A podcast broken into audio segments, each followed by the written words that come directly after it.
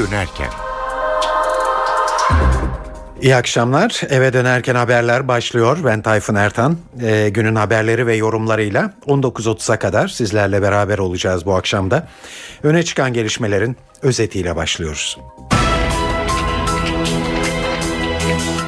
İsrail Dışişleri Bakanlığı'nın siyasi direktörü Türkiye ile İsrail arasındaki ilişkilerin değişmesi açısından dikkat çeken bir açıklama yaptı. Pinas Avivi Marmara Mavi Marmara olayıyla ilgili olarak özür ve tazminat taleplerinin karşılanabileceğini söyledi. Türkiye ile Suriye'yi konuşmak istediklerini ifade etti. Ankara ise yanıt olarak İsrail basına mesaj vermek yerine onlardan beklediğimiz adımları atmalı diyor. Türkiye'nin batısı aşırı yağışla karşı karşıya. Tekirdağ, Balıkesir, Bandırma ve Antalya'da pek çok ev ve iş yeri su altında kaldı. Yağışlar perşembe gününe kadar devam edecek. Eski jandarma komutanı ve MİT müsteşarı Teoman Koman Ergenekon davasında tanık olarak dinlendi.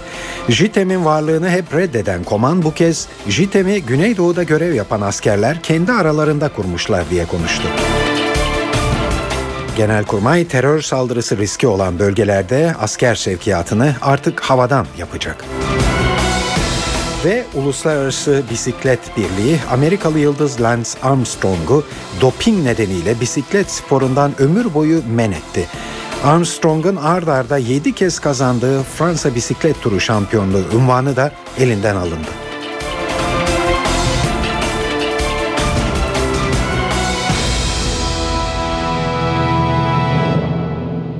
Şimdi bu haberlerin ayrıntılarına geçiyoruz. Mavi Marmara baskını nedeniyle kopma noktasına gelen Türk-İsrail ilişkilerinin süre giden olumsuz seyrinin değişebilmesi açısından önemli kabul edilebilecek bir açıklama geldi bugün. Konuşan Tel Aviv yönetiminden üst düzey bir yetkiliydi.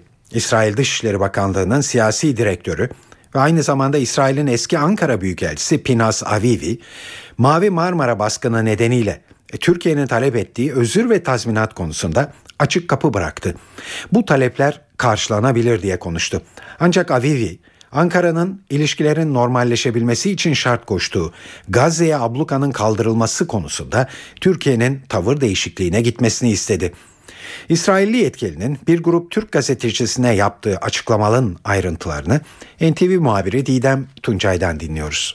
Bu sabah önemli bir açıklama geldi. İsrailli üst düzey bir yetkiliden İsrail Dışişleri Bakanlığı'nın çok taraflı, küresel ve stratejik işlerden sorumlu siyasi direktörü Pinhas Avivi. Aslında Türkiye'de çok iyi tanınan bir isim. Türkiye dostu olarak biliniyor. Uzun yıllar Ankara'da İsrail'i temsil etti. Büyükelçilik e, görevi yaptı ve bu sabahta bir grup gazeteciyle bir araya geldi. Türkiye ve İsrail arasında Mavi Marmara krizi krizi devam ediyor. Türkiye İsrail ile ilişkilerini ikinci katip seviyesine indirmişti ve e, bu krizin de aslında aşılmasını arzu ettiklerini söyledi Pinhas Avivi. E, krizin e, yapay olduğu nitelemesini yaptı. Her iki ülkenin de bu süreçte yaptığı hatalar oldu dedi.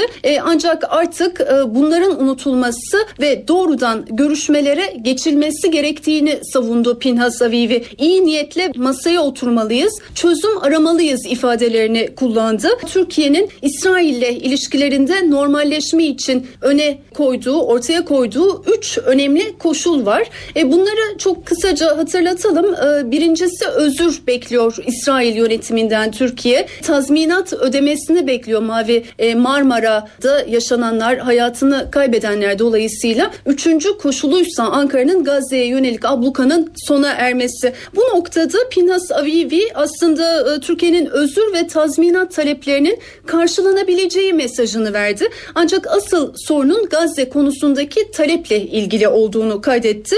Gazze'deki durumla ilgili Türkiye eğer Türkiye-İsrail ilişkilerini ve Gazze'deki durumu ayrı tutarsa, ayrı değerlendirirse çözüm bulmamız çok daha kolay olur dedi. Şunu belki e, son olarak söylemekte fayda var. Büyükelçi özellikle Türkiye ile ilişkilere son derece önem verdiklerini ve bu ilişkileri artık rayına koymak istediklerini vurguladı. Öne çıkan e, mesajları, açıklamaları Mavi Marmara kriziyle ilgili bu şekildeydi. İsrail cephesinden gelen bu açıklamaya gün içinde Türk Dışişleri Bakanlığı'ndan yanıt geldi. Dışişleri Bakanlığı Sözcüsü Selçuk Ünal, basına mesaj vermek yerine İsrail onlardan beklediğimiz adımları atmalı, şu an için tutumuzda bir değişiklik yok dedi. İsrail yetkilisi Avivi'nin bu sözlerini ve Ankara'nın beklentilerinin hangi ölçüde karşılanıp karşılanmayacağını uluslararası ilişkiler uzmanı Profesör Duygu Sezer'e sorduk.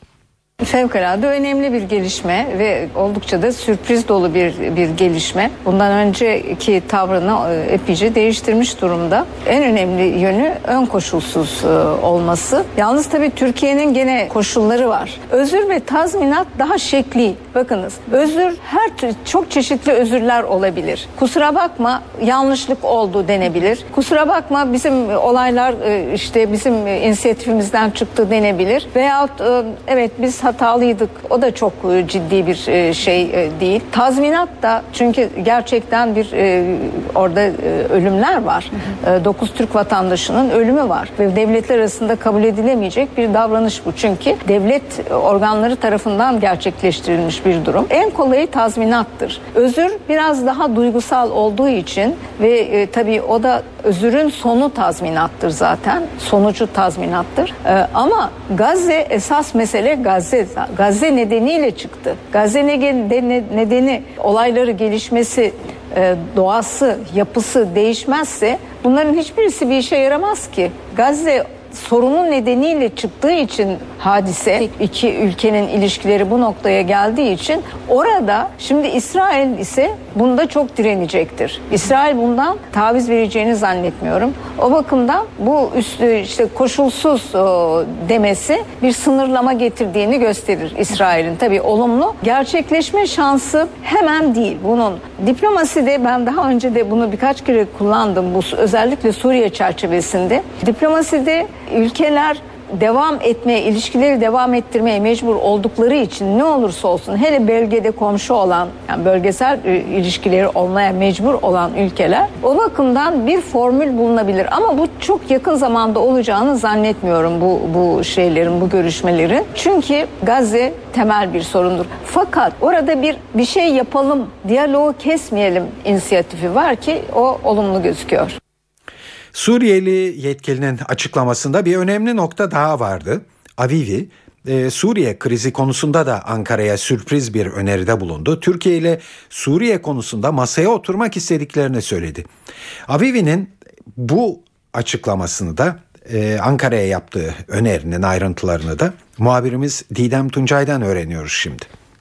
Suriye'deki gelişmeler sadece Türkiye tarafından değil, diğer bölge ülkeleri tarafından da yakından takip ediliyor ve bu ülkelerden birisi de İsrail. Türkiye ile Suriye konusunda masaya oturmak istediklerini özellikle söyledi Pinhas Avivi. Suriye'deki gelişmelerden kaygı duyduklarını ifade etti. E, Suriye'deki durum hem Türkiye'nin hem de İsrail'in geleceğini etkiliyor dedi. Aynı zamanda diğer bölge ülkelerinin de Suriye'deki istikrarsızlıktan etkilendiklerini kaydetti büyük Büyükelçi sorunları bir tarafa bırakıp artık geleceğe bakmalıyız, geleceğe odaklanmalıyız ifadelerini kullandı. Ayrıca e, basın aracılığıyla da sert açıklamalar yapılmaması gerektiğini, e, bunun yerine yeni bir mekanizma oluşturulmasını istediklerini söyledi.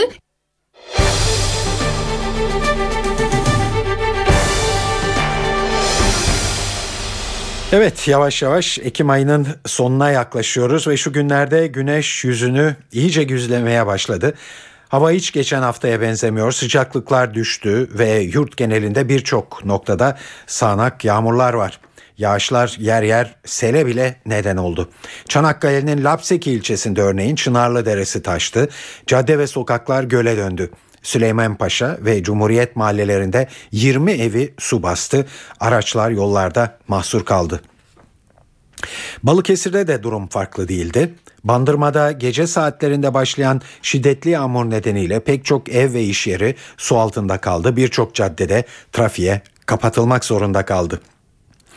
Tekirdağ'ın Çerkezköy ve Saray ilçeleri de aşırı yağışın etkisinde. Sabaha karşı şiddetini arttıran sağanak yağmurda sanayi mahallesindeki bir fabrikanın çatısına yıldırım düştü ve kent genelinde 3 okulu da su bastı. Antalya'nın Manavgat ilçesinde ise iki gündür etkili olan sağanak yağmur sürüyor. Kasaplar mahallesindeki evlerin bodrum katları su altında kaldı. Peki özellikle Türkiye'nin batısında görülen bu sağanak yağışlar daha ne kadar etkili olacak? Yağmur daha vahim koşullara yol açar mı? NTV Meteoroloji Editörü Gökhan Abur'un bilgisine başvuruyoruz.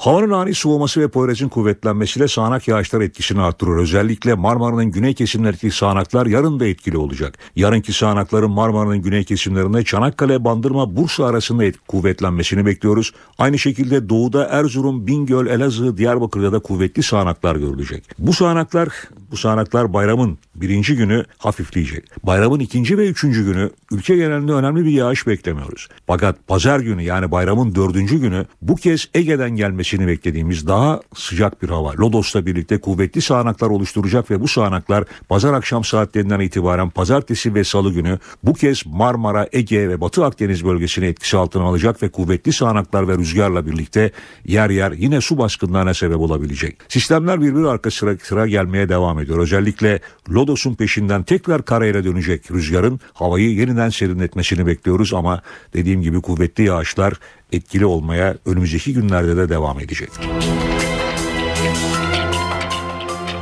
Evet, e, madem bayramdan da söz etmeye başladık, e, bu konuda bazı uyarılar var sizlere, e, onları da hızla duyuralım. Tüketicilere geliyor, önemli uyarılardan bir tanesi. Türkiye Esnaf ve Sanatkarları Konfederasyonu Başkanı Bendevi Palandöken, merdiven altı üretim yapan yerlerden yiyecek ve giyecek almamalı, alınmamalı dedi. Palandöken tüketicinin tanıdığı esnaftan ve markalı ürünler alması gerektiğini söyledi. Belki az alacaklar ama kaliteli, sağlıklı yerden almaya özen göstermelerini tavsiye ediyorum. Zaten o eskiler söylermiş bir söylem olmuş o. Pahalıdır vardır bir hikmeti, ucuzdur vardır bir illeti. 10 liraya, 5 liraya, 8 liraya çikolata satıldığını, halbuki gerçek çikolatanın fiyatı belli zaten. 3 liraya, 5 liraya şekerleme sattıkları, yine 6 liraya, 5 liraya arabaların arkasında tatlı sattıklarını şahit oluyoruz. Vatandaşlarımızı bu konuda uyarıyoruz. Sağlıklı beslenmeleri için gerçekten de bu fiyatlara rağbet etmesinler. Sadece bu gıda maddelerinde değil, giysilerde de aynı şekilde insanın sağlığını bozacak, gerçekten derilerini tahriş edebilecek nitelikte e, gözü dönmüş insan bunlar. Onun için mahalli, yerli, tanıdıklar insanlardan almaya teşvik ediyoruz. İnsanları buradan bir daha uyaralım. Ağzınızın tadını tatlıyken acı yapmayın. Söylediğim gibi hastanelerde e, uğraşmayın. Dolayısıyla e, belki miktarını a- az alın ama gerçek esnaftan alın. Evet yiyecek ve giyecek alışverişi konusunda uyarılar böyleydi. Ee, ama bayram deyince tabii akla kurbanlık e, geliyor. Bayramda e, kurbanlık alacaklar nelere dikkat etmeliler? Hayvanın sağlıklı olup olmadığı nasıl anlaşılabilir? Bu konuda da birkaç uyarımız var. Veteriner hekim Yunus Kanlı anlatıyor. Kurbanlık alırken büyük başlarda 24 aylık yani 2 yaşını doldurmuş olmasına özellikle dikkat etmemiz gerekiyor. Harici olarak hayvanın etine botuna durgun olması, cılız, uyuşuk bir görüntü sergilememesi, boynuzunun kırık olmaması, kanamalı yarası, topallık, aksaklık olmaması gerekiyor. Gözler parlak ve canlı olması gerekiyor. Biz bunları zaten e, gelen hayvanlar sağlık raporlarıyla birlikte geliyorlar. Gelen hayvanlar sağlık raporu tek tek inceleniyor. Gerekli kontroller yapıldıktan sonra kurban olmasına e, elverişli olmayan bir durum varsa bu hayvanlar tespit edilerek satışına en, satışı engelleniyor. Özellikle ilk etapta dediğim gibi e, vurgulayarak söylüyorum yaşına dikkat etsinler. Merada otlayan hayvanlar e, daha erken diş atabiliyor. Ahırda duran hayvanlar geç diş atabiliyorlar. Mümkün mertebe süt dişine özellikle dikkat etsinler. Süt dişinin çıkıp kalıcı dişlerin yerine oturması gerekiyor. Gayet dinç, dinamik, atletik görünmesi gerekiyor hayvanın. Boynuzunda kırık olmaması gerekiyor. Kulağında kesik, e, belirgin bir kesik, ayağında topallık, kırıklık olmaması gerekiyor. Küçük başlarda koyun, keçi, koç bunlarda bir yaşını doldurmuş olması gerekiyor. Şayet 6 ayını doldurmuş ve anne e, boyutuna erişmişse kurbanlık olmasında herhangi bir sakınca yok. Büyük başlarda 24 aylık olması gerekiyor. E, kesim sırasında zaten veteriner hekimler hazır bulunuyor. Et muayenesi yapılıyor. Herhangi ette e, hastalık bulgusu var mıdır? Tüberküloz vesaire buna benzer. Bu hayvanlar imha ediliyor. Saat 18.15 e, İstanbul'daki yol durumuna hızla bakacağız şimdi. Büyükşehir Belediyesi Trafik Kontrol Merkezi'nden Murat Kazanasması dinliyoruz. Haftanın ilk çalışma günü hem sabah saatlerinde hem de akşam saatlerinde biraz daha hareketli geçiyor. Örneğin Boğaziçi Köprüsü'nde Çamlıca'da Altunizade istikametinde hareketli bir trafik söz konusu ama köprüye doğru yaklaştıkça Altunizade trafiği ve sonrasındaki yoğunluk da artmaya başladı. Fatih Sultan Mehmet Köprüsü'nün girişi ve köprü üzerindeki yoğunluk ise şimdilik çok fazla etkili değil. Köprü girişine doğru sadece Kavacık'ta yoğunluk yaşanırken Anadolu Avrupa geçişinde İmraniye trafiği açık. Avrupa Anadolu geçişinde Boğaziçi Köprüsü'nün girişi ve köprü üzerindeki yoğunluk şu anda başladı. Çağlayan civarı ve sonrasında yoğunluk yavaş yavaş Mecidiyeköy istikametinde de etkili olurken Fatih Sultan Mehmet Köprüsü'nün girişine baktığımızda yoğunluk köprü üzerinde başladı. Öncesinde ise hafif bir birikim söz konusu. Havalimanı istikametinde Metris'te Mahmut Bey bağlantı noktasındaki hareketlilik devam ediyor. Yer yer Ali Beyköy'de yoğunluk artmaya başladı. Ters yönde hafif yoğunluklar yaşanıyor. Haliç'te Ok Meydan istikametinde yoğunluk fazla etkili değil. Topkapı yönünde yoğunluk etkili olmaya başladı. Aynı şekilde Küçükçekmece'de Avcılar istikametinde ve Avcılar Küçükçekmece istikametindeki hareketlilik devam ediyor. Az önce de belirttiğim gibi tatilin de yaklaşıyor olmasıyla birlikte 3 günü birleştiren sürücüler ve vatandaşlar oldu.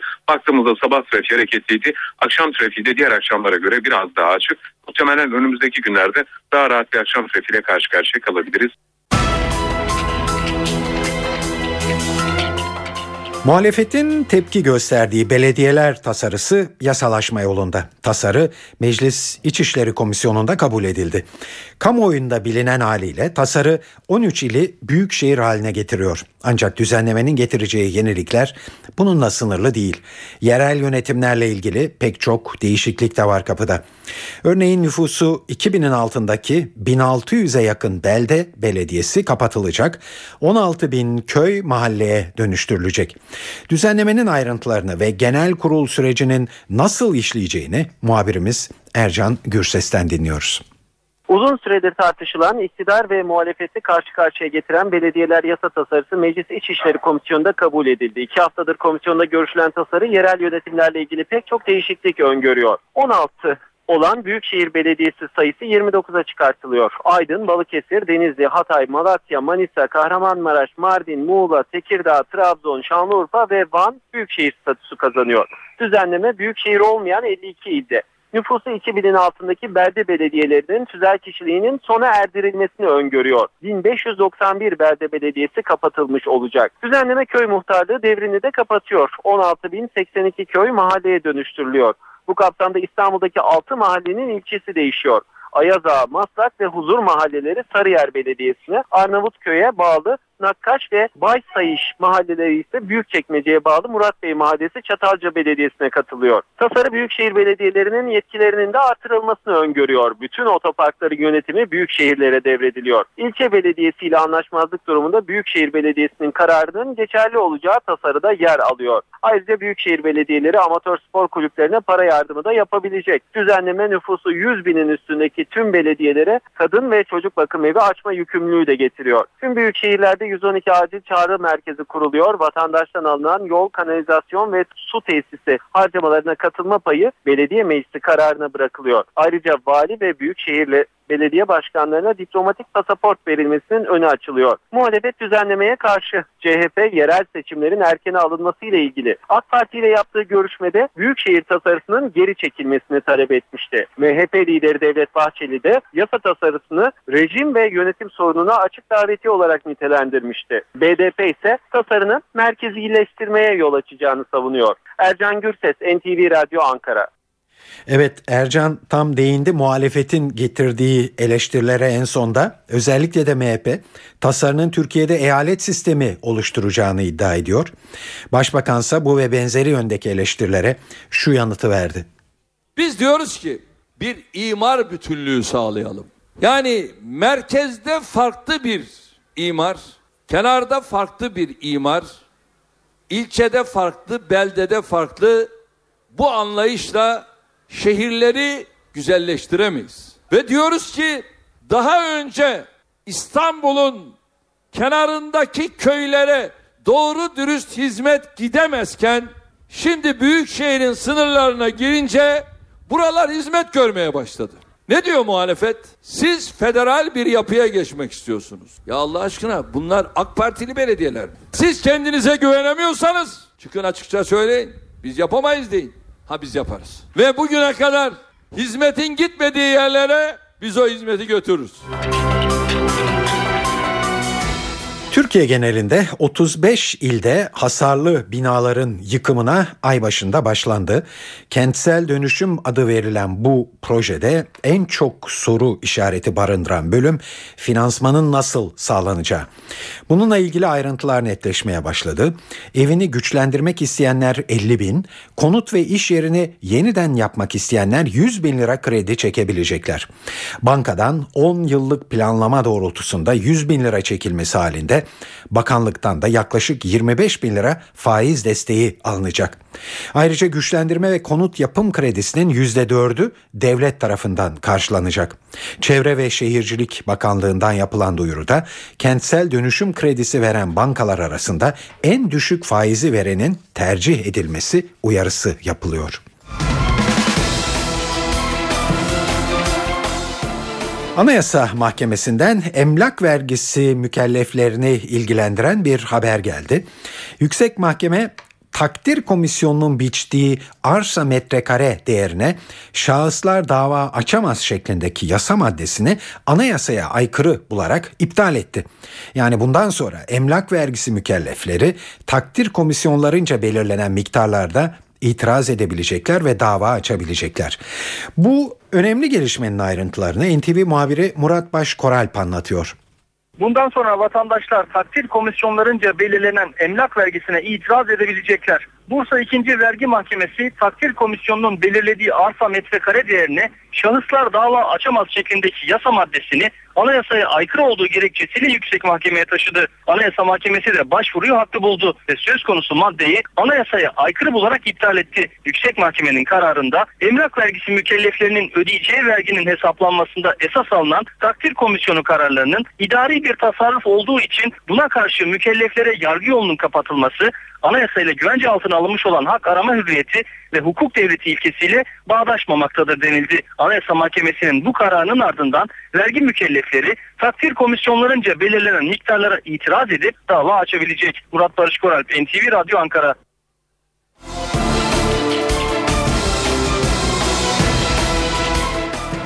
Güneydoğu bölgesine yapılan askeri dağıtımın usulü değişti. PKK'nın askeri sevkiyat yapan konvoylara yönelik e, eylemlerinin artması üzerine Savunma Bakanlığı Türk Hava Yolları ile bir anlaşma yaptı. Bu anlaşmayla bundan böyle terörle mücadele bölgelerinde görev yapan askerler izin, terhis ve hava değişimi gibi durumlarda Türk Hava Yolları tarafından ücretsiz taşınacak. Haberin ayrıntılarını NTV muhabiri Özden Erkuş'tan dinliyoruz.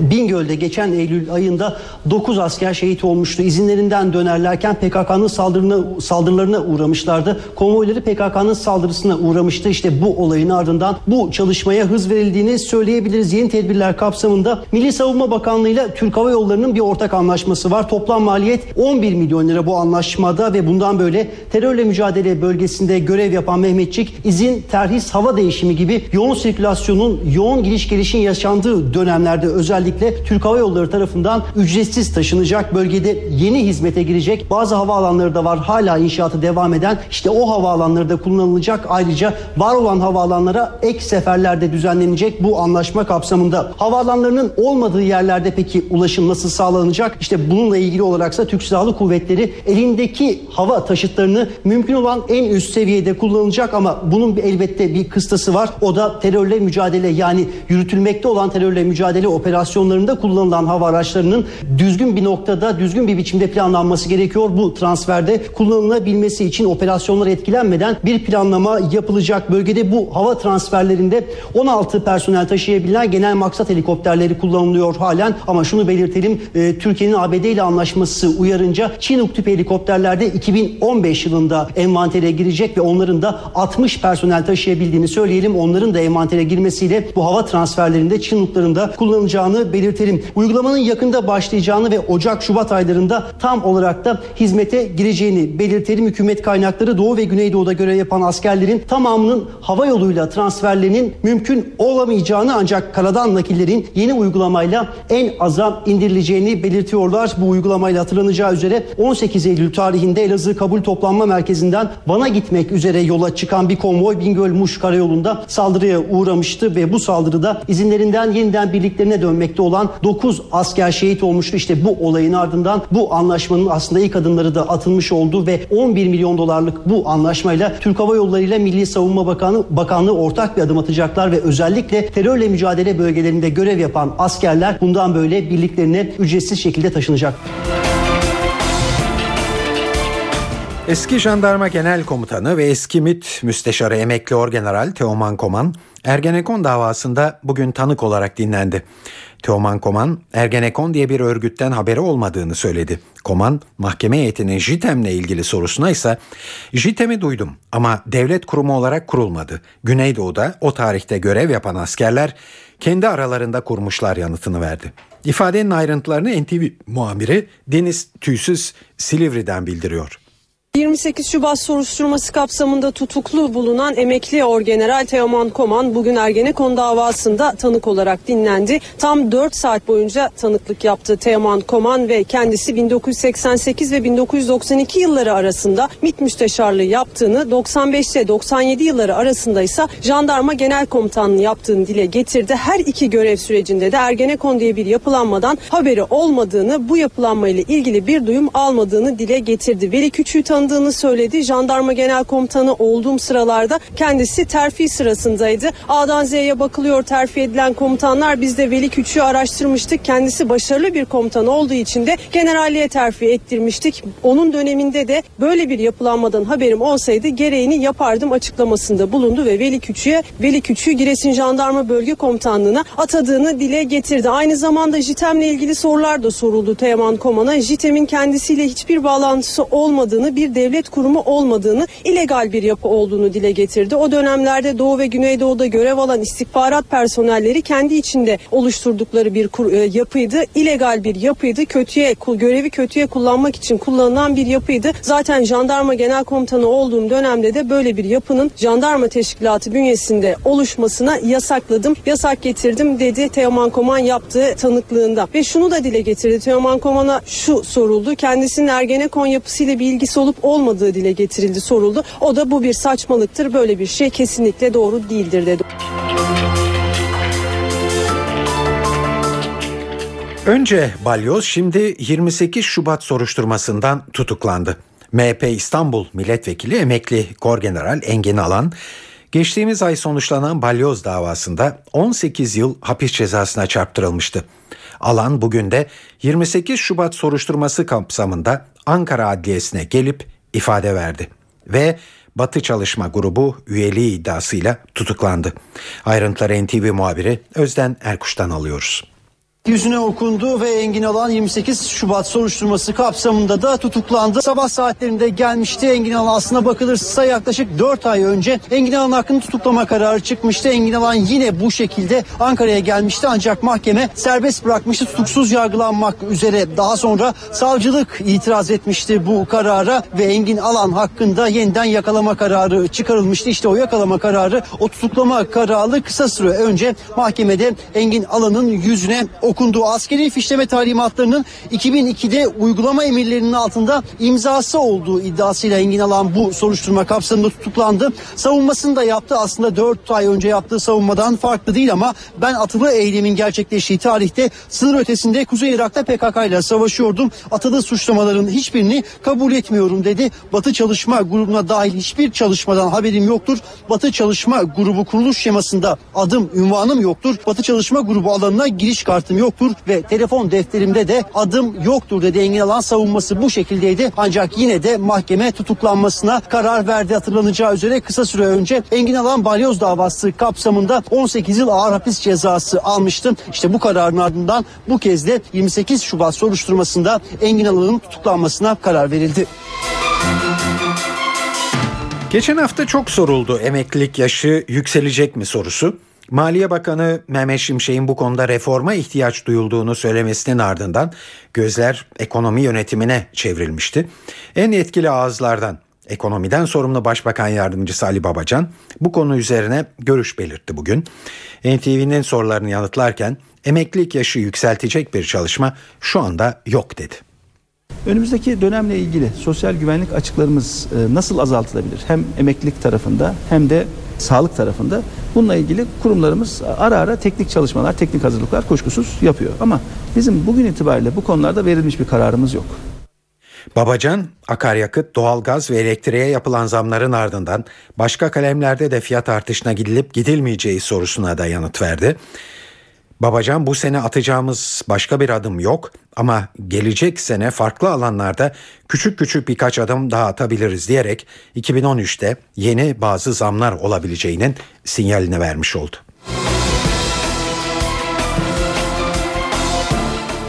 Evet şimdi de para ve sermaye piyasalarında e, bugün neler oldu ona bakalım. CNBC'den Benel Hızarcı anlatıyor.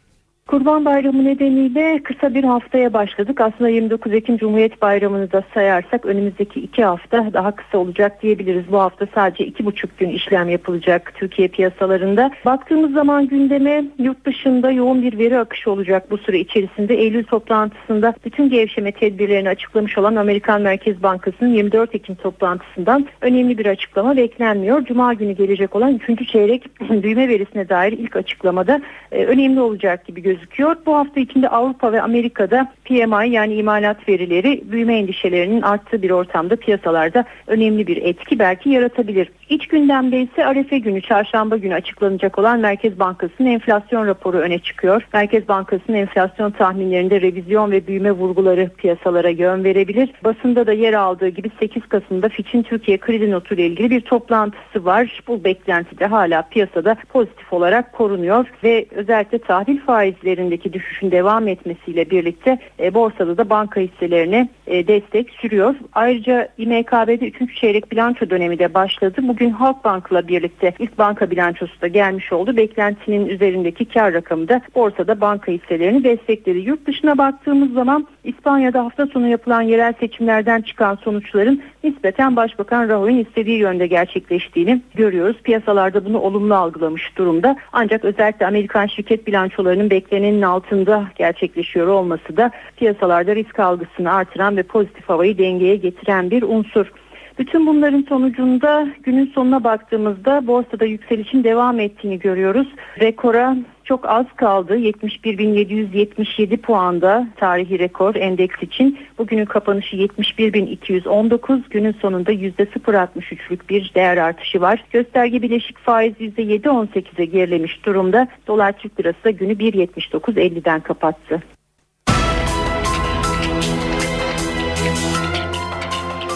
Lübnan'da tansiyon yükseldi. Cuma günü bombalı saldırıda öldürülen İç İstihbarat Servisi Başkanı'nın cenaze töreninden sonra çıkan çatışmalar yer yer devam ediyor.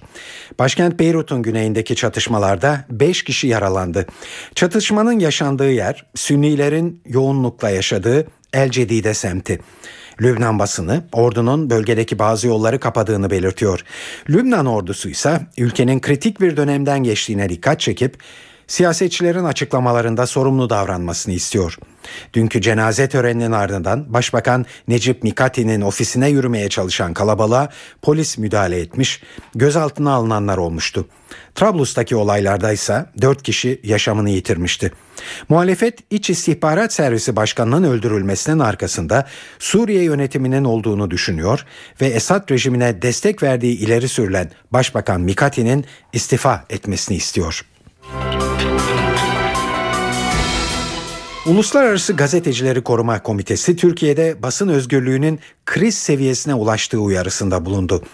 Komitenin raporunda gazetecilere karşı açılan cezai kovuşturmalar incelendi. Komite, Türkiye'de hapiste olan 76 gazeteciden 61'inin doğrudan gazetecilik faaliyetleri nedeniyle cezaya çarptırıldığı tespitinde bulundu. Raporun en çarpıcı maddelerinden biri de Türkiye'de hapisteki gazetecilerin sayısının İran, Eritre ve Çin'den fazla olması. Uluslararası Gazetecileri Koruma Komitesi, Türkiye'de gazetecilik faaliyetleri nedeniyle tutuklu olanları serbest bırakması tavsiyesinde bulundu. Uzun tutukluluk sürelerinin kaldırılması, interneti düzenleyen yasa ve yönetmeliklerin uluslararası ifade özgürlüğü standartlarıyla uyumlu hale getirilmesi de tavsiyeler arasında. Fransa Türk mafyasını yakın takip altına aldı. Fransız istihbarat birimleri tarafından hazırlanan bir raporda Türk mafyasının kaçak göçmen ticaretinde faal olduğu ve Schengen alanına giren kaçakların %90'ından sorumlu olduğu belirtiliyor. Fransa muhabirimiz Kayhan Karaca bildiriyor. Fransa aralarında Türk mafyasının da olduğu 5 yabancı suç örgütünü yakın takibe aldı. Bu bilgi Fransa'nın organize suçlarla mücadeleyi yürüten istihbarat birimi tarafından hazırlanan 93 sayfalık bir raporda yer alıyor. Rapora göre ülkede Fransız suç örgütlerine ek olarak İtalyan, Türk, Çeçen, Nijerya ve Çin mafyaları da faaliyet göstermekte. Türk mafyasının özellikle kaçak göçmen ticaretinde aktif olduğu belirtiliyor. Türkiye'de neredeyse hiçbir ceza almadan hareket ettikleri savunulan Türk suç şebekeleri özellikle 2009 yılından bu yana Avrupa Birliği'ne yönelik kaçak göçmen akımının başlıca sorumlusu olarak gösteriliyor. Türk mafyasının Afganistan, Pakistan, Sri Lanka, Bangladeş, Suriye, Irak, Somali, Kuzey Afrika ve Kafkaslardan gelen göçmenleri Yunanistan ve Bulgaristan üzerinden Avrupa Birliği'ne kaçak soktuğu bildiriliyor. Rapora göre böylelikle Türk mafyası Schengen alanına kaçak göçün %90'ını da kontrolü altında bulunduruyor. Raporda İtalyan mafyasının çoğu aynı zamanda Fransız vatandaşı olan İtalyan kökenlileri kullanarak klasik sahte para işine devam ettiği ancak son zamanlarda önemli miktarda Avrupa Birliği sübvansiyonunu zimmetine geçirerek yeşil enerji sektöründe faaliyet gösterdiği belirtiliyor. Rapora göre Çeçen mafyası gece kulüpleri ve diskotekleri elinde bulundururken Nijeryalıların başını çektiği Afrika mafyası internet üzerinde dolandırıcılıkta aktif. Fransa'daki esrar ve fuhuş alanı ise Çin ve Vietnam mafyasının kontrolünde. Kayhan Karaca, NTV Radyo, Strasbourg. Amerika Birleşik Devletleri'nde 6 Kasım'daki başkanlık seçimi için bugün kritik gün. Başkan Barack Obama ile Cumhuriyetçi aday Mitt Romney bu gece üçüncü ve son kez televizyon tartışmasına çıkacaklar. Florida'da yapılacak 90 dakikalık tartışmaya dış politika damgasını vuracak. İki adayın ağırlıklı olarak Orta Doğu ve terörizm konularına değinmesi ve Suriye'deki krizin ön plana çıkması bekleniyor. Uzmanlar dış politikaya pek de hakim olmayan Mitt Romney'nin Obama karşısında kendini kanıtlamak için çok çaba sarf etmesi gerektiğine dikkat çekiyor. Bu son tartışma her iki aday için de kritik önem taşıyor. Zira kamuoyu yoklamalarına göre ilk tartışmanın galibi Mitt Romney iken ikinci tartışmada Başkan Obama performansıyla öne geçti. Bu nedenle son tartışmada öne çıkacak isim başkanlık seçimlerinde de önemli bir avantaj elde etmiş olacak. Son yapılan anketler seçim yarışında Obama ile Romney'nin başa baş gittiklerini gösteriyor. Avrupa Birliği'ndeki işsiz gençlerin sayısı 14 milyona ulaştı. Bu tespit Avrupa Araştırma Fonu Eurofund'ın yayınladığı yıllık raporda yer alıyor. Buna göre Avrupa'da yaşları 15 ila 29 arasında değişen 14 milyon genç ne çalışıyor ne de okuyor.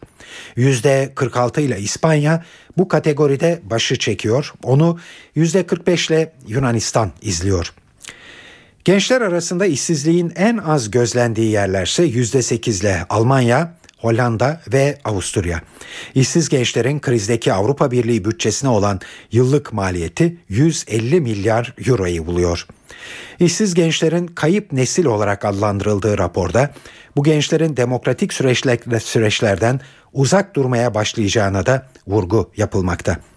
Ekonomik Kalkınma ve İşbirliği Örgütü OECD de Avrupalı gençler arasında artan işsizlik ve siyasi çalkantılar nedeniyle Arap Baharı benzeri isyanların Avrupa'ya sıçrayabileceği uyarısında bulundu.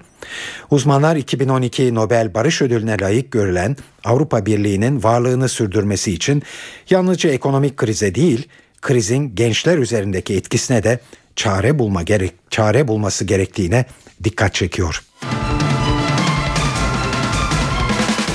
İspanyollar ekonomik krizin gölgesinde sandık başına gitti. Ülkenin kuzeyindeki Bask ve Galicia'da özerk yönetimler yeni parlamentolarını seçtiler.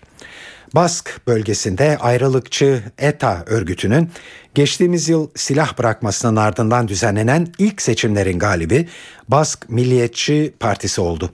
ETA'nın siyasi kanadı olan yasaklı Batasuna'nın uzantısı olarak kabul edilen Bildu Partisi ise sandıktan ikinci sırada çıktı.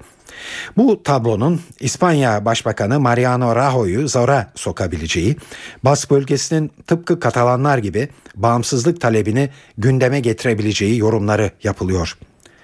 Halkın sandığa gittiği bölgelerden biri de Galicia'ydı. Burada sandıktan Madrid'i sevindirecek bir sonuç çıktı. Seçimleri Başbakan Mariano Rajoy'un liderlik ettiği Halk Partisi kazandı hem de sandalye sayısını arttırarak.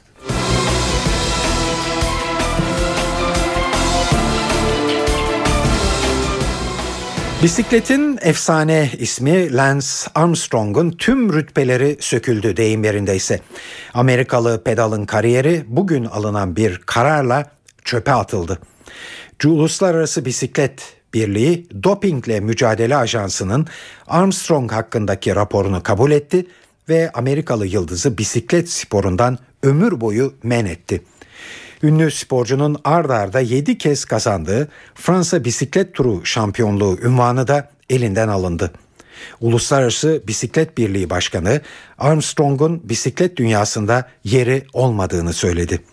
Kararın ardından 41 yaşındaki efsane sporcunun adı bisiklet sporu tarihinden silinmiş oldu. Dopingle Mücadele Ajansı geçen hafta yayınladığı bin sayfalık raporda Armstrong'u hilekar olarak tanımlamış ve yarışlarda doping yaptığını iddia etmişti. Sporcunun sponsorları da iddialar sonrası Armstrong'dan desteklerini çekmişti. Lance Armstrong Fransa bisiklet turnuvasını ard arda 7 kez kazanarak spor tarihine geçmişti. Şimdi bunların hepsini iade etmek zorunda kaldı. Armstrong geçen ay hakkındaki tüm iddiaları reddetmiş fakat doping ajansı tarafından yöneltilen suçlamalara mücadele etmeyeceğini açıklamıştı. Ajans ünlü pedalın steroidler ve kan nakli yoluyla doping yaptığını vurgulamıştı. Galatasaray Devler Ligi'nde yarın akşam önemli bir maça çıkıyor. E, Şampiyonlar Ligi'ne istediği başlangıcı yapamayan sarı kırmızılı ekip 3. maçında Romen temsilcisi Klu'yu ağırlayacak. Teknik direktör Fatih Terim zorlu maç öncesinde kameralar karşısına geçti.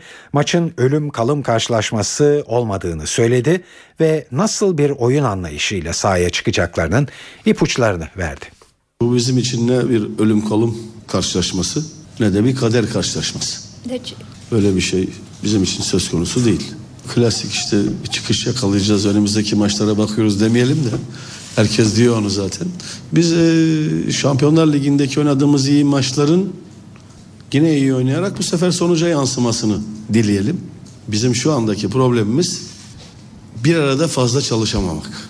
Şimdiki problemimiz bizim bu. Nedenini söyleyeyim. Arkadaşlar 14 oyuncu aşağı yukarı bir takım demek çok kolay bir şey değil. Herkes veriyor bunu ama yeni gelen arkadaşlarımızın bizde biraz daha fazla çalışması gerekiyor. Bir, iki takım halinde taktik idmanlarımızı biraz daha fazla yapmamız gerekiyor. Bir sebep bu olabilir.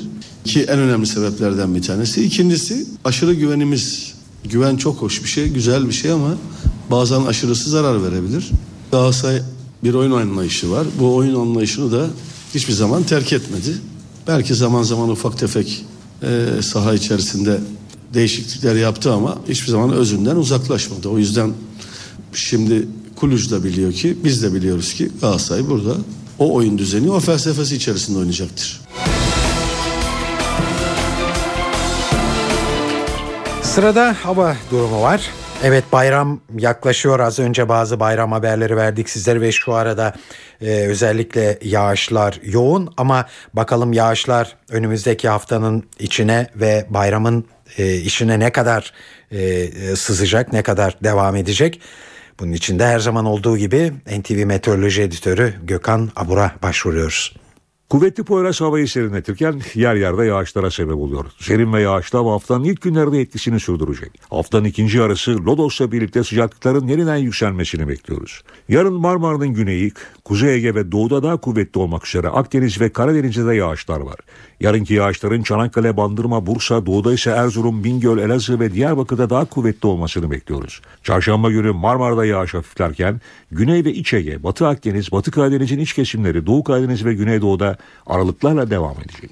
Bayramın birinci günü Marmara, Batı Karadeniz ve Ege'nin kıyı kesimlerinde yağış beklemiyoruz.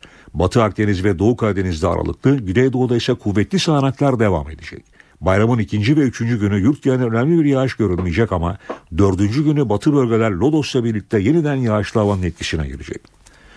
İstanbul'un güneyinde yarın da hafif yağmur var. Sıcaklıklar yarın için 22 derece olacak. Bayramda ise yağış beklemiyoruz. Ankara'daki sağanak yağmur 2 gün daha devam edecek. Hava soğudu. Gündüz sıcaklık 20, gece ise 12 derece olacak. İzmir'de yer yer yağmur geçişleri var ama bayramda yağış beklemiyoruz. Sıcaklık gündüz 23, gece ise 16 derece olacak. İsrail Dışişleri Bakanlığı'nın siyasi direktörü Türkiye ile İsrail arasındaki ilişkilerin değişmesi açısından dikkat çeken açıklamalarda bulundu. Türkiye'nin batısı aşırı yağışla karşı karşıya Tekirdağ, Balıkesir, Bandırma ve Antalya'da pek çok ev ve iş yeri su altında kaldı. Yağışlar perşembe günü son bulacak. Ve Genelkurmay terör saldırısı riski olan bölgelerde asker sevkiyatını artık havadan yapacak.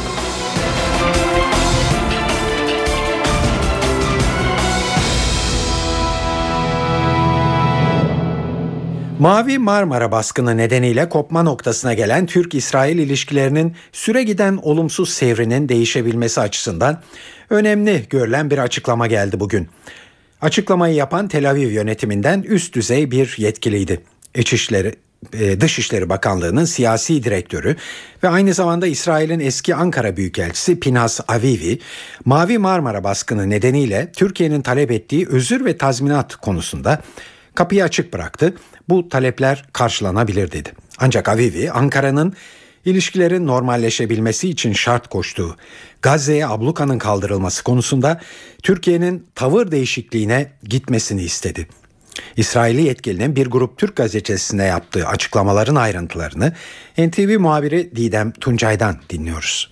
Bu sabah önemli bir açıklama geldi. İsrailli üst düzey bir yetkiliden İsrail Dışişleri Bakanlığı'nın çok taraflı, küresel ve stratejik işlerden sorumlu siyasi direktörü Pinhas Avivi. Aslında Türkiye'de çok iyi tanınan bir isim. Türkiye dostu olarak biliniyor. Uzun yıllar Ankara'da İsrail'i temsil etti. Büyükelçilik e, görevi yaptı ve bu sabahta bir grup gazeteciyle bir araya geldi. Türkiye ve İsrail arasında Mavi Marmara krizi krizi devam ediyor. Türkiye İsrail ile ilişkilerini ikinci katip seviyesine indirmişti ve e, bu krizin de aslında aşılmasını arzu ettiklerini söyledi Pinhas Avivi. E, krizin e, yapay olduğu nitelemesini yaptı. Her iki ülkenin de bu süreçte yaptığı hatalar oldu dedi. Ancak artık bunların unutulması ve doğrudan görüşmelere geçilmesi gerektiğini savundu Pinhas Avivi. İyi niyetle masaya oturmalıyız, çözüm aramalıyız ifadelerini kullandı. Türkiye'nin İsrail ile ilişkilerinde normalleşme için öne koyduğu, ortaya koyduğu üç önemli koşul var. E bunları çok kısaca hatırlatalım. E, birincisi özür bekliyor İsrail yönetiminden Türkiye. Tazminat ödemesini bekliyor Mavi e, Marmara'da yaşananlar, hayatını kaybedenler dolayısıyla. Üçüncü koşuluysa Ankara'nın Gazze'ye yönelik ablukanın sona ermesi. Bu noktada Pinhas Avivi aslında e, Türkiye'nin İsrail'in özür ve tazminat taleplerinin karşılanabileceği mesajını verdi. Ancak asıl sorunun Gazze konusundaki taleple ilgili olduğunu kaydetti. Gazze'deki durumla ilgili Türkiye eğer Türkiye-İsrail ilişkilerini ve Gazze'deki durumu ayrı tutarsa, ayrı değerlendirirse çözüm bulmamız çok daha kolay olur dedi. Şunu belki e, son olarak söylemekte fayda var. Büyükelçi özellikle Türkiye ile ilişkilere son derece önem verdiklerini ve bu ilişkileri artık rayına koymak istediklerini vurguladı. Öne çıkan e, mesajları, açıklamaları Mavi Marmara kriziyle ilgili bu şekildeydi. İsrail'den gelen bu açıklamaya gün içinde e, Türkiye Dışişleri'nden bir yanıt verildi. Dışişleri Bakanlığı Sözcüsü Selçuk Ünal basına mesaj vermek yerine İsrail onlardan beklediğimiz adımları atmalı. Şu an için tutumumuzda bir değişiklik yok diye konuştu. Evet bu Mavi Marmara baskınından e, sonra e, Türkiye ile İsrail arasındaki e, ilişkilerdeki sıkıntıyla ilgili konularda karşılıklı söylenenlerdi. İsraili yetkilinin açıklamalarında bir önemli nokta daha vardı. Avivi Suriye krizi konusunda da Ankara'ya bir öneride bulundu. Türkiye ile Suriye konusunda masaya oturmak istediklerini söyledi. Evet bu konudaki ayrıntıları yine Didem Tuncay anlatıyor bize. Suriye'deki gelişmeler sadece Türkiye tarafından değil, diğer bölge ülkeleri tarafından da yakından takip ediliyor ve bu ülkelerden birisi de İsrail. Türkiye ile Suriye konusunda masaya oturmak istediklerini özellikle söyledi Pinhas Avivi. Suriye'deki gelişmelerden kaygı duyduklarını ifade etti. E, Suriye'deki durum hem Türkiye'nin hem de İsrail'in geleceğini etkiliyor dedi. Aynı zamanda diğer bölge ülkelerinin de Suriye'deki istikrarsızlıktan etkilendiklerini kaydetti büyük Büyükelçi sorunları bir tarafa bırakıp artık geleceğe bakmalıyız, geleceğe odaklanmalıyız ifadelerini kullandı. Ayrıca e, basın aracılığıyla da sert açıklamalar yapılmaması gerektiğini, e, bunun yerine yeni bir mekanizma oluşturulmasını istediklerini söyledi. Evet yavaş yavaş Ekim ayının sonuna yaklaşıyoruz ve e, güneş artık uzaklaşmaya başladı. Hava hiç geçen haftaki hava değil. Ee, sıcaklıklar düştü. Yurt genelinde birçok noktada sağanak yağış var, yağmurlar var. E, hatta e, yağışlar yer yer sele neden olmakta. Çanakkale'nin Lapseki ilçesi örneğin. Burada Çınarlı Deresi taştı. Cadde ve sokaklar göle döndü. Süleymanpaşa ve Cumhuriyet mahallelerinde 20 evi su bastı. Araçlar yollarda mahsur kaldı. Balıkesir Bandırma'da e, gece saatlerinde başlayan şiddetli yağmur nedeniyle pek çok ev ve iş yeri su altında kaldı. Birçok caddede e, trafiğe kapatıldı. Tekirdağ, Çerkezköy ve Saray ilçeleri aşırı yağışın etkisinde. Sabaha karşı şiddetini arttıran sağanak yağmurda sanayi bölgesindeki bir fabrikanın çatısına yıldırım düştü. Kent gelenilde 3 okulu da su bastı. Antalya'nın Manavgat ilçesinde 2 gündür etkili olan sağanak yağmur devam ediyor. Kasaplar Mahallesi'ndeki evlerin bodrum katları su altında. Peki özellikle Türkiye'nin batısında görülen sağanak yağış ne kadar daha etkili olacak? NTV Meteoroloji Editörü Gökhan Abur'un bilgisine başvuruyoruz. Havanın ani soğuması ve Poyraz'ın kuvvetlenmesiyle sağanak yağışlar etkisini arttırıyor. Özellikle Marmara'nın güney kesimlerindeki sağanaklar yarın da etkili olacak. Yarınki sağanakların Marmara'nın güney kesimlerinde Çanakkale, Bandırma, Bursa arasında et- kuvvetlenmesini bekliyoruz. Aynı şekilde doğuda Erzurum, Bingöl, Elazığ, Diyarbakır'da da kuvvetli sağanaklar görülecek. Bu sağanaklar bu sağanaklar bayramın birinci günü hafifleyecek. Bayramın ikinci ve üçüncü günü ülke genelinde önemli bir yağış beklemiyoruz. Fakat pazar günü yani bayramın dördüncü günü bu kez Ege'den gelmesini beklediğimiz daha sıcak bir hava. Lodos'la birlikte kuvvetli sağanaklar oluşturacak ve bu sağanaklar pazar akşam saatlerinden itibaren pazartesi ve salı günü bu kez Marmara, Ege ve Batı Akdeniz bölgesini etkisi altına alacak ve kuvvetli sağanaklar ve rüzgarla birlikte yer yer yine su baskınlarına sebep olabilecek. Sistemler birbiri arka sıra, sıra gelmeye devam ediyor. Özellikle Lodos'un peşinden tekrar karayla dönecek rüzgarın havayı yeniden serinletmesini bekliyoruz ama dediğim gibi kuvvetli yağışlar etkili olmaya önümüzdeki günlerde de devam edecek. Evet bu e, yağmurlarla e, ve yağışlarla ilgili olarak e, Gökhan Abur'un bize de verdiği bilgilerde ama Gökhan Abur'u bırakmıyoruz çünkü e, genel anlamda hava durumu nasıl olacak özellikle e, bayrama girmek üzere olduğumuz e, şu günlerde e, yine Gökhan Abur'u dinliyoruz. Kuvvetli Poyraz havayı serinletirken yer yerde yağışlara sebep oluyor. Serin ve yağışlı hava haftanın ilk günlerde etkisini sürdürecek. Haftanın ikinci yarısı Lodos'la birlikte sıcaklıkların yeniden yükselmesini bekliyoruz. Yarın Marmara'nın güneyi, Kuzey Ege ve doğuda daha kuvvetli olmak üzere Akdeniz ve Karadeniz'de de yağışlar var. Yarınki yağışların Çanakkale, Bandırma, Bursa, doğuda ise Erzurum, Bingöl, Elazığ ve Diyarbakır'da daha kuvvetli olmasını bekliyoruz. Çarşamba günü Marmara'da yağış hafiflerken Güney ve İç Ege, Batı Akdeniz, Batı Karadeniz'in iç kesimleri, Doğu Karadeniz ve Güneydoğu'da aralıklarla devam edecek. Bayramın birinci günü Marmara, Batı Karadeniz ve Ege'nin kıyı kesimlerinde yağış beklemiyoruz. Batı Akdeniz ve Doğu Karadeniz'de aralıklı, Güneydoğu'da ise kuvvetli sağanaklar devam edecek. Bayramın ikinci ve üçüncü günü yurt genelinde önemli bir yağış görülmeyecek ama dördüncü günü batı bölgeler Lodos'la birlikte yeniden yağışlı havanın etkisine girecek. İstanbul'un güneyinde yarın da hafif yağmur var. Sıcaklıklar yarın için 22 derece olacak. Bayramda ise yağış beklemiyoruz. Ankara'daki sağanak yağmur iki gün daha devam edecek. Hava soğudu. Gündüz sıcaklık 20, gece ise 12 derece olacak. İzmir'de yer yer yağmur geçişleri var ama bayramda yağış beklemiyoruz. Sıcaklık gündüz 23, gece ise 16 derece olacak. Saat 19.14 NTV Radyo'da haberler devam ediyor. Genel Güneydoğu bölgesine yapılan askeri dağıtımın usulü değişti. PKK'nın askeri sevkiyat yapan konvoylara yönelik eylemlerinin artması üzerine Savunma Bakanlığı Türk Hava Yolları ile bir anlaşma yaptı.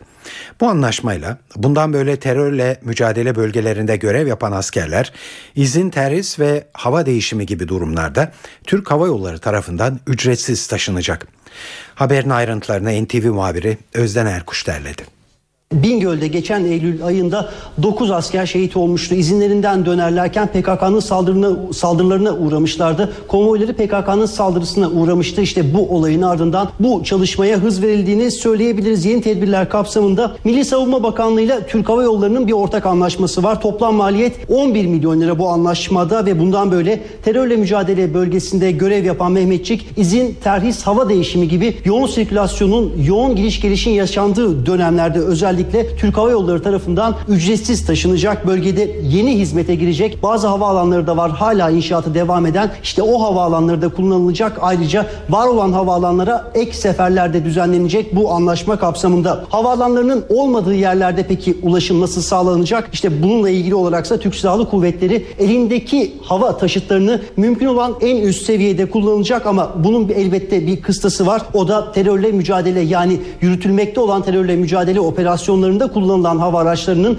düzgün bir noktada, düzgün bir biçimde planlanması gerekiyor. Bu transferde kullanılabilmesi için operasyonlar etkilenmeden bir planlama yapılacak. Bölgede bu hava transferlerinde 16 personel taşıyabilen genel maksat helikopterleri kullanılıyor halen. Ama şunu belirtelim, e, Türkiye'nin ABD ile anlaşması uyarınca Chinook tip helikopterlerde 2015 yılında envantere girecek ve onların da 60 personel taşıyabildiğini söyleyelim. Onların da envantere girmesiyle bu hava transferlerinde Chinook'ların da kullanılacağını belirtelim. Uygulamanın yakında başlayacağını ve Ocak-Şubat aylarında tam olarak da hizmete gireceğini belirtelim. Hükümet kaynakları Doğu ve Güneydoğu'da görev yapan askerlerin tamamının hava yoluyla transferlerinin mümkün olamayacağını ancak karadan nakillerin yeni uygulamayla en aza indirileceğini belirtiyorlar. Bu uygulamayla hatırlanacağı üzere 18 Eylül tarihinde Elazığ Kabul Toplanma Merkezi'nden Van'a gitmek üzere yola çıkan bir konvoy Bingöl-Muş karayolunda saldırıya uğramıştı ve bu saldırıda izinlerinden yeniden birliklerine dönmekte olan 9 asker şehit olmuştu. İşte bu olayın ardından bu anlaşmanın aslında ilk adımları da atılmış oldu ve 11 milyon dolarlık bu anlaşmayla Türk Hava Yolları ile Milli Savunma Bakanı Bakanlığı ortak bir adım atacaklar ve özellikle terörle mücadele bölgelerinde görev yapan askerler bundan böyle birliklerine ücretsiz şekilde taşınacak. Uluslararası Gazetecileri Koruma Komitesi Türkiye'de basın özgürlüğünün kriz seviyesine ulaştığı uyarısında bulundu. Komitenin raporunda gazetecilere karşı açılan cezai kovuşturmalar incelendi. Komite, Türkiye'de hapiste olan 76 gazeteciden 61'inin doğrudan gazetecilik faaliyetleri nedeniyle cezaya çarptırıldığı saptamasında bulundu. Raporun en çarpıcı maddelerinden biri de Türkiye'de hapisteki gazetecilerin sayısının İran, Eritre ve Çin'den fazla olması. Uluslararası Gazetecileri Koruma Komitesi, Türkiye'ye gazetecilik faaliyetleri nedeniyle tutuklu olanları serbest bırakması tavsiyesinde bulundu. Uzun tutukluluk sürelerinin kaldırılması, interneti düzenleyen yasa ve yönetmeliklerin uluslararası ifade özgürlüğü standartlarıyla uyumlu hale getirilmesi de yine tavsiyeler arasında yer aldı. Fransa Türk mafyasını yakın takip aldı. Fransız istihbarat birimleri tarafından hazırlanan bir raporda Türk mafyasının kaçak göçmen ticaretinde faal olduğu ve Schengen alanına giren kaçakların %90'ından da bu mafyanın sorumlu olduğu belirtildi. Fransa muhabirimiz Kayhan Karaca anlatıyor. Fransa aralarında Türk mafyasının da olduğu 5 yabancı suç örgütünü yakın takibe aldı. Bu bilgi Fransa'nın organize suçlarla mücadeleyi yürüten istihbarat birimi tarafından hazırlanan 93 sayfalık bir raporda yer alıyor. Rapora göre ülkede Fransız suç örgütlerine ek olarak İtalyan, Türk, Çeçen, Nijerya ve Çin mafyaları da faaliyet göstermekte. Türk mafyasının özellikle kaçak göçmen ticaretinde aktif olduğu belirtiliyor. Türkiye'de neredeyse hiçbir ceza almadan hareket ettikleri savunulan Türk suç şebekeleri özellikle 2009 yılından bu yana Avrupa Birliği'ne yönelik kaçak göçmen akımının başlıca sorumlusu olarak gösteriliyor. Türk mafyasının Afganistan, Pakistan, Sri Lanka, Bangladeş, Suriye, Irak, Somali, Kuzey Afrika ve Kafkaslardan gelen göçmenleri Yunanistan ve Bulgaristan üzerinden Avrupa Birliği'ne kaçak soktuğu bildiriliyor. Rapora göre böylelikle Türk mafyası Schengen alanına kaçak göçün %90'ını da kontrolü altında bulunduruyor. Raporda İtalyan mafyasının çoğu aynı zamanda Fransız vatandaşı olan İtalyan kökenlileri kullanarak klasik sahte para işine devam ettiği ancak son zamanlarda önemli miktarda Avrupa Birliği sübvansiyonunu zimmetine geçirerek yeşil enerji sektöründe faaliyet gösterdiği belirtiliyor. Rapora göre Çeçen mafyası gece kulüpleri ve diskotekleri elinde bulundururken Nijeryalıların başını çektiği Afrika mafyası internet üzerinde dolandırıcılıkta aktif. Fransa'daki esrar ve fuhuş alanı ise Çin ve Vietnam mafyasının kontrolünde. Kayhan Karaca, NTV Radyo, Strasbourg.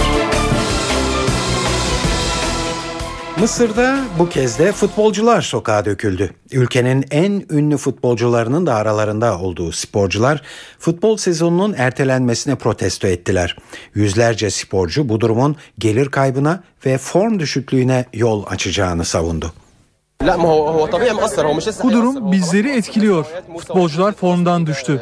Milli takım Afrika Kupası'na kalamadı. Genç takım da neredeyse Afrika Uluslar Kupası'ndan eleniyordu. Evet gösteri futbolcuların Cumhurbaşkanlığı sarayına kadar yürümesiyle sona erdi. Futbolcular Cumhurbaşkanı Muhammed Mursi'ye futbol sezonunu başlatması için çağrı yaptı. Sezonun normalde Eylül ayında başlaması gerekiyordu ancak federasyon yetkilileri geçen hafta güvenlik izninin alınmadığını gerekçe göstererek sezonun süresiz olarak ertelendiğini açıklamıştı. Ülkede ligler Şubat ayından bu yana askıda. 2 Şubat'ta El Masri ile El Ahli takımları arasında oynanan maçın ardından olaylar çıkmış ve 74 kişinin yaşamını yitirmesi üzerine futbol sezonu da askıya alınmıştı.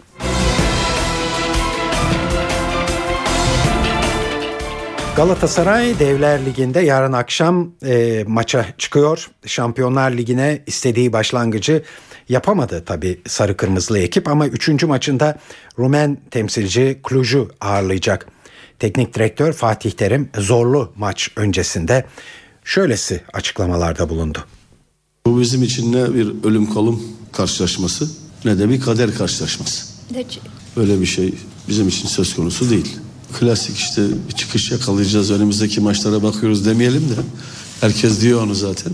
Biz e, Şampiyonlar Ligi'ndeki oynadığımız iyi maçların yine iyi oynayarak bu sefer sonuca yansımasını dileyelim. Bizim şu andaki problemimiz bir arada fazla çalışamamak. Şimdiki problemimiz bizim bu. Nedenini söyleyeyim.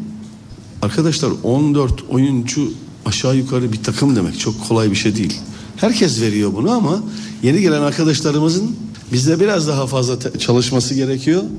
Bir, iki takım halinde taktik idmanlarımızı biraz daha fazla yapmamız gerekiyor. Bir sebep bu olabilir ki en önemli sebeplerden bir tanesi. İkincisi aşırı güvenimiz. Güven çok hoş bir şey, güzel bir şey ama bazen aşırısı zarar verebilir. Galatasaray bir oyun anlayışı var. Bu oyun anlayışını da hiçbir zaman terk etmedi. Belki zaman zaman ufak tefek e, saha içerisinde değişiklikler yaptı ama hiçbir zaman özünden uzaklaşmadı. O yüzden şimdi Kuluc da biliyor ki biz de biliyoruz ki Galatasaray burada o oyun düzeni o felsefesi içerisinde oynayacaktır. Evet geldik eve dönerkenin sonuna. Ee, şimdi de kültür ve sanat dünyasından derlediğimiz haberler var.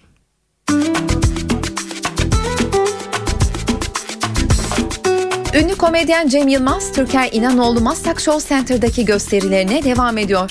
Yılmaz bugün saat 21'den itibaren sahnede. Nardis Jazz Club'da bugün Şenay Lambaoğlu'nun konseri var. Geçtiğimiz günlerde İçimde Aşk Var adlı bir albüm çıkaran Lambaoğlu, albümden parçalarının yanı sıra caz standartları da söylüyor. Konser saat 21.30'da başlayacak. İspanyol yazar Alfonso Paso'nun ölmeden önce yazdığı son oyunu Beni Yeniden Sev bugün Ataköy'deki Yunus Emre Kültür Merkezi'nde sahneleniyor. Ali Poyrazoğlu Tiyatrosu tarafından sahneye taşınan oyun aşk üzerine derin bir bakış açısıyla donatılmış. Oyunun başlama saati 20.30. Geçen sezonun sevilen tiyatro oyunlarından biri olan Önce bir boşluk oldu kalp gidince ama şimdi iyi bu akşam Şişli Blackout sahnesinde görülebilir. Lucy Kirkwood'un yazdığı, Mehmet Ergen'in yönettiği oyunda insan kaçakçılığı konusuna dikkat çekiliyor. Esra Bezen Bilgin ve Güliz Gençoğlu'nun rol aldığı oyunun başlama saati 20.30.